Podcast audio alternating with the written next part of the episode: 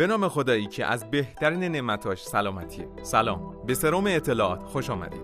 من سیدرفان مجیدی اینجام تا در خصوص سوالات شایع بیماران که در بیمارستان بی پاسخ میمونه و منبع مطمئنی برای پاسخ ندارن پاسخ بدم.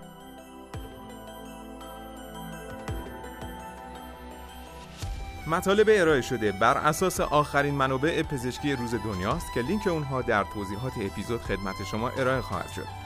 شایان ذکره که مطالب ارائه شده اویدنس بیس بوده و شنیدن این پادکست برای دانشجویان پزشکی شبیه نوروبیون خواهد بود.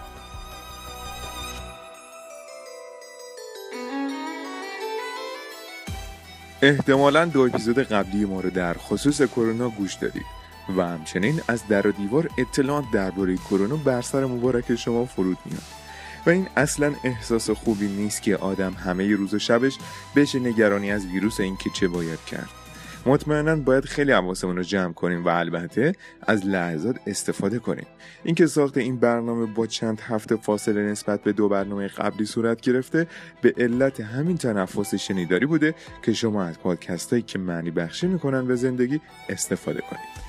اجازه می‌خوام همین ابتدای برنامه از شرکت دانش بنیان طبیات و جناب آقای دکتر فتوحی تشکر کنم که با لطفی که به پادکست سرم اطلاعات داشتن جهت حضور در وبینار مدرسه فناوری سلامت کد تخفیفی قائل شدند که در کانال تلگرامی خدمت عزیزان اطلاع رسانی شد.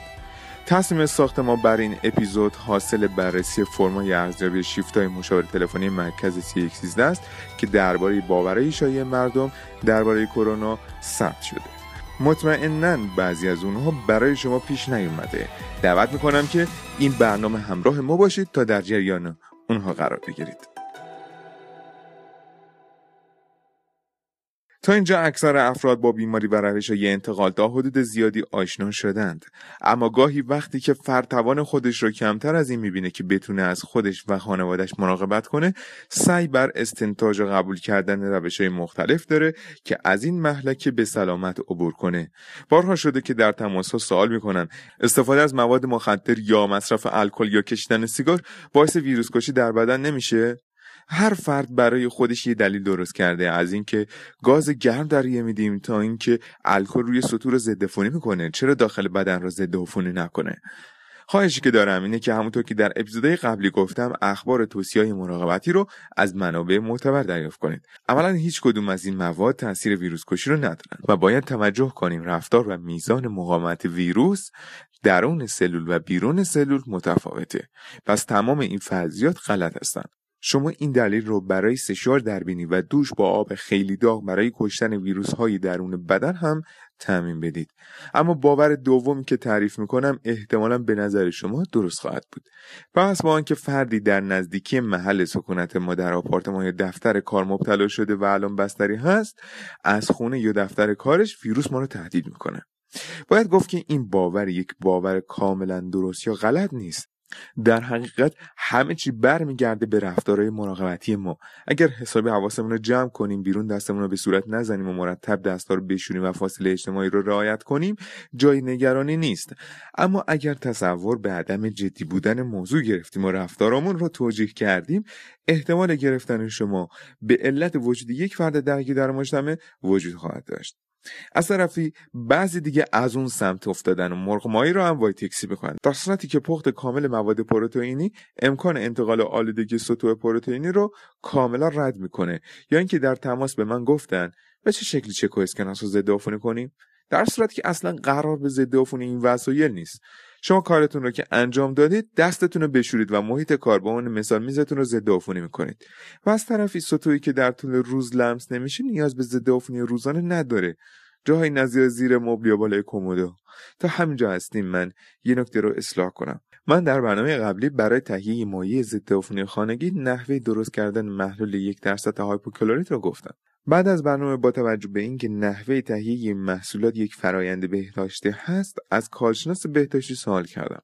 گفتن که با توجه به اینکه وایتکس گاز آزاد می‌کنه محلول یک درصد برای سطح بیمارستانی از این به بعد استفاده میشه و لطف کردن نحوه آماده سازی محلول مناسب رو برای من فرستادن که تصویر اون در حساب توییتر، تلگرام، سایت و حساب اینستاگرامی استرام اطلاعات بارگذاری میشه.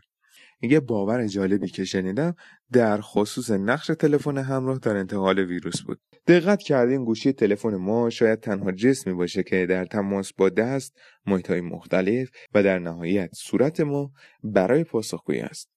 ما که خودمون کشی که عفونی بیمارستان میریم گوشیامون رو تلفن پیچ می‌کنیم و بعد که اومدیم خونه تلفن رو دور میندازیم. کار جالبی که عملا تماس صورت و تلفن رو به کل ختم می‌کنه برای افرادی که بیرون هستن استفاده از ایرپاده. ولی نهایتا اینه که گوشی تلفن رو به صورتمون نچسبانیم و از تماس تلفن همراه با پوست صورت پرهیز کنیم. حالا که گفتم بیمارستان چند اتفاق در خصوص باورای مراجعه مردم به بیمارستان هم گفته بشه.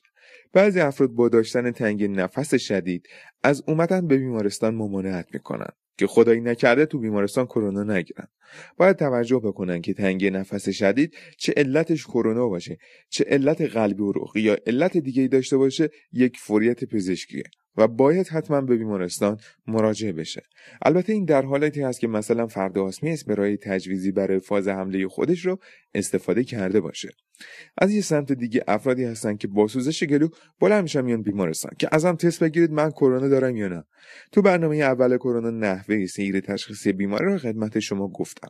توجه کنید که اگر نیاز به مراقبت های بیمارستان نداشته باشید عملا اومدن به بیمارستان یا تلاش برای همون آزمایش اولیه کمک شایانی به شما نخواهد کرد و باید دقت کنیم در برهه الان همه ما مجبور رعایت اصول حفاظت فردی هستیم که هم مبتلا نشیم و هم کسی رو مبتلا نکنیم. و اگر در خانواده شما کسی مبتلا و در بیمارستان بستری شده صرفا خود نظارتی مطرحه و در حال حاضر نیاز به تست خاصی نیست. تماس های زیادی داشتیم که می‌گفتم پوستمون ور اومده از بست و خونه نشستیم ما به این نکته فکر کردیم. چه نیازهایی در خونه کمتر برآورده میشه؟ یکی از اون نیازها در خصوص تنفس هوای آزاد هست که در اولین توصیه گفته میشه که پنجره خونه را جهت تهویه هوا باز کنید. اگر حیات دارید حتما از اون برای ورزش هم برای تنفس هوای آزاد استفاده کنید. و در نهایت با رعایت نکات بهداشتی می‌تونید از فضای پشت بوم به عنوان مکانی که از لحاظ بار آلودگی امکان آلودگی کمتری داره برای تنفس هوای آزاد استفاده کنید.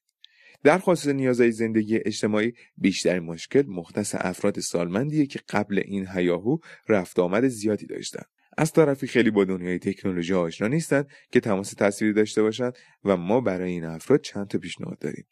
سعی کنید اگر کسی را می‌شناسید با این مشخصات باهاش تماس بگیرید و بیشتر از سابق باشون در تماس باشید که کمتر صبرشون تموم بشه بیرون برن. گزینه های تنفس هوای آزاد رو بهشون بگید. اگر فکر می‌کنید نسبت به رعایت نکات بهداشتی حواس جمع هستند براشون از طریق اپلیکیشن ها کلاگیا آپارتمانی یا باغچه سفارش بدید و براشون مشغولیت درست کنید. یکی از مادر بزرگای دوست من هست که نوههاش ازش قول گرفتن شبا قصایی که بلده رو پشت تلفن بگه و کارهای دیگه. هدف از این کارها ایجاد نقش اجتماعی برای اطرافیانمون هست. خیلی کارهای جذابتر هم میشه کرد. کافیه خلاقیتتون رو حسابی به کار بندازید و نذارید حوصلتون تو خونه سر بره. نیاز بعدی ورزش اگر فکر می‌کنید چرا ورزش لازمه که اپیزود فیتنس و bodybuilding را گوش کنید. اما جدا از گوش کردن اون اپیزود دور همی انجام دادن ورزش باعث جذاب شدن و در عین حال با مزه بودن ورزش هم میشه. ولی حواستون باشه. بیشتر نفس ورزش مهمه تا میزان شدت ورزش. پس فردا حتما مامان بابا همسر یا هر فرد عزیزی که کنارتون هست رو حداقل به انجام حرکات کششی دعوت کنید. امیدوارم با انجام این کارا میزان زیادی از خستگی در منزل برای شما کم بشه. این سه موردی که بهش پرداختیم مواردی بود که در کمتر رسانه توجه به شده بود. تو طول روز تو دل شهر قدم به قدم با حال بد یا حال خوب رو به شمال و جنوب. با پای لخت رو زمین سفت. دندونم به هم چفت. با مشت گره کرده. می‌کنم غم رو خفت. می‌دونی؟ گرده را رسید. تک به تک بالا چید. ولی باز پرده رو ودم نوبت منم رسید. حالا که پرواز مال منه آواز مال منه. حالا که هر چی سهنه و نقش منو صدا می‌زنه. تو هم دست تو بده من. بده من. ما روحی توی تن. تو هم دست تو بده من. بده من واسه تو روحی توی تن توی تن تو هم دست تو بده من. بده من واسه تو روحی توی تن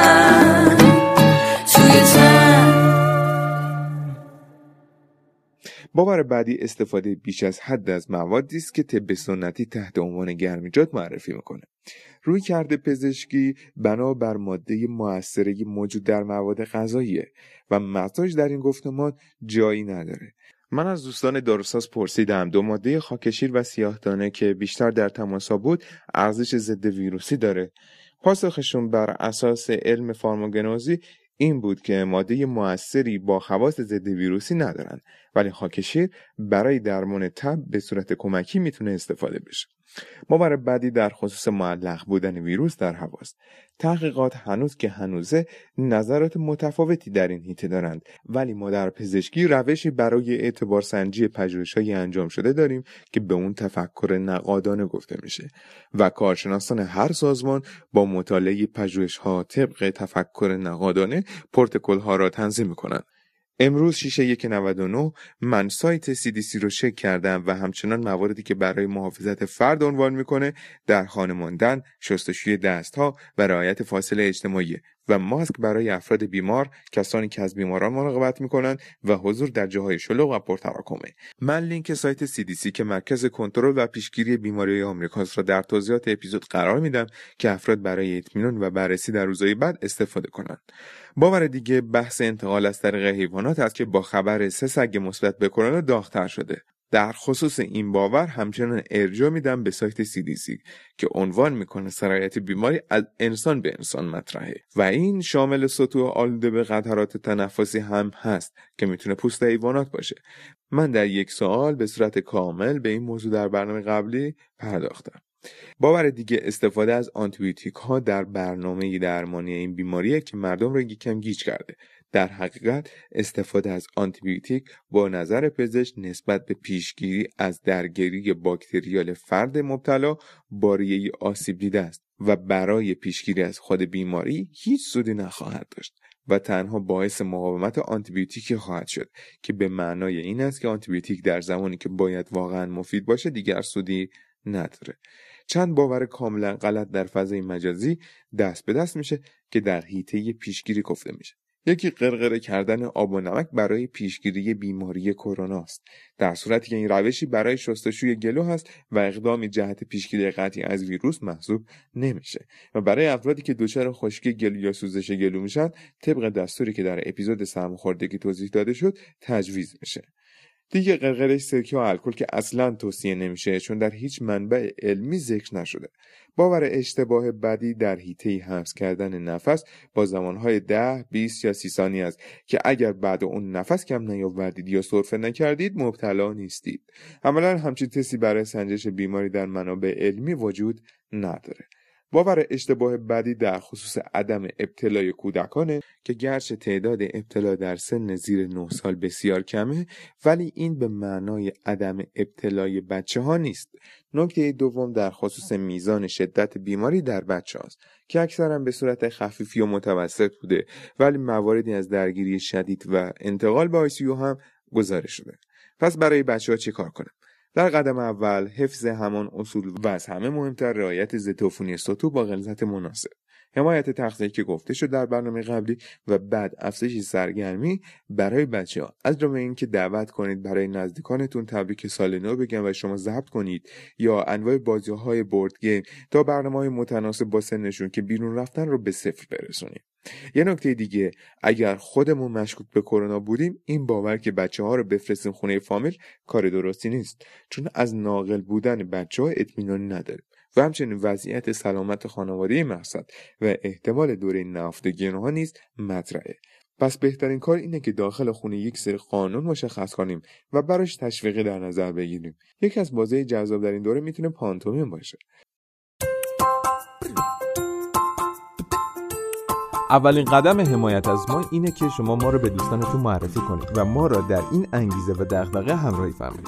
دومین راه اینه که از پستر حامی مجازی ما که در سایت در قسمت اسپانسرشیپ و حمایت بارگذاری شده استفاده کنید. و در نهایت همه ما می‌دونستیم که تولید در این مسیر مستلزم هزینه است.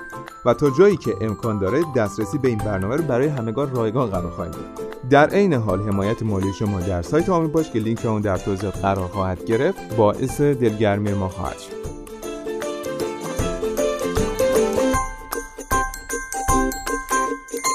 باور اشتباه دیگه ملاقات خانواده های نزدیکه.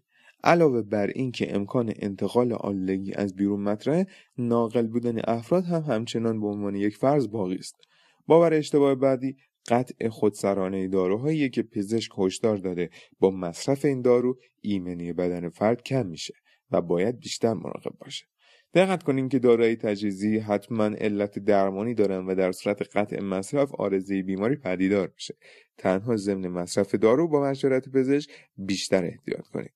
باور اشتباه تغذیه‌ای که از بعضی از افراد میشنیدم این بود که اگر مایات زیاد مصرف کنیم دچار اسهال میشه اولین نکته این که در اسهال پارامتر کاهش قوام دف و افزایش دفعات دفع هر دو وجود داره.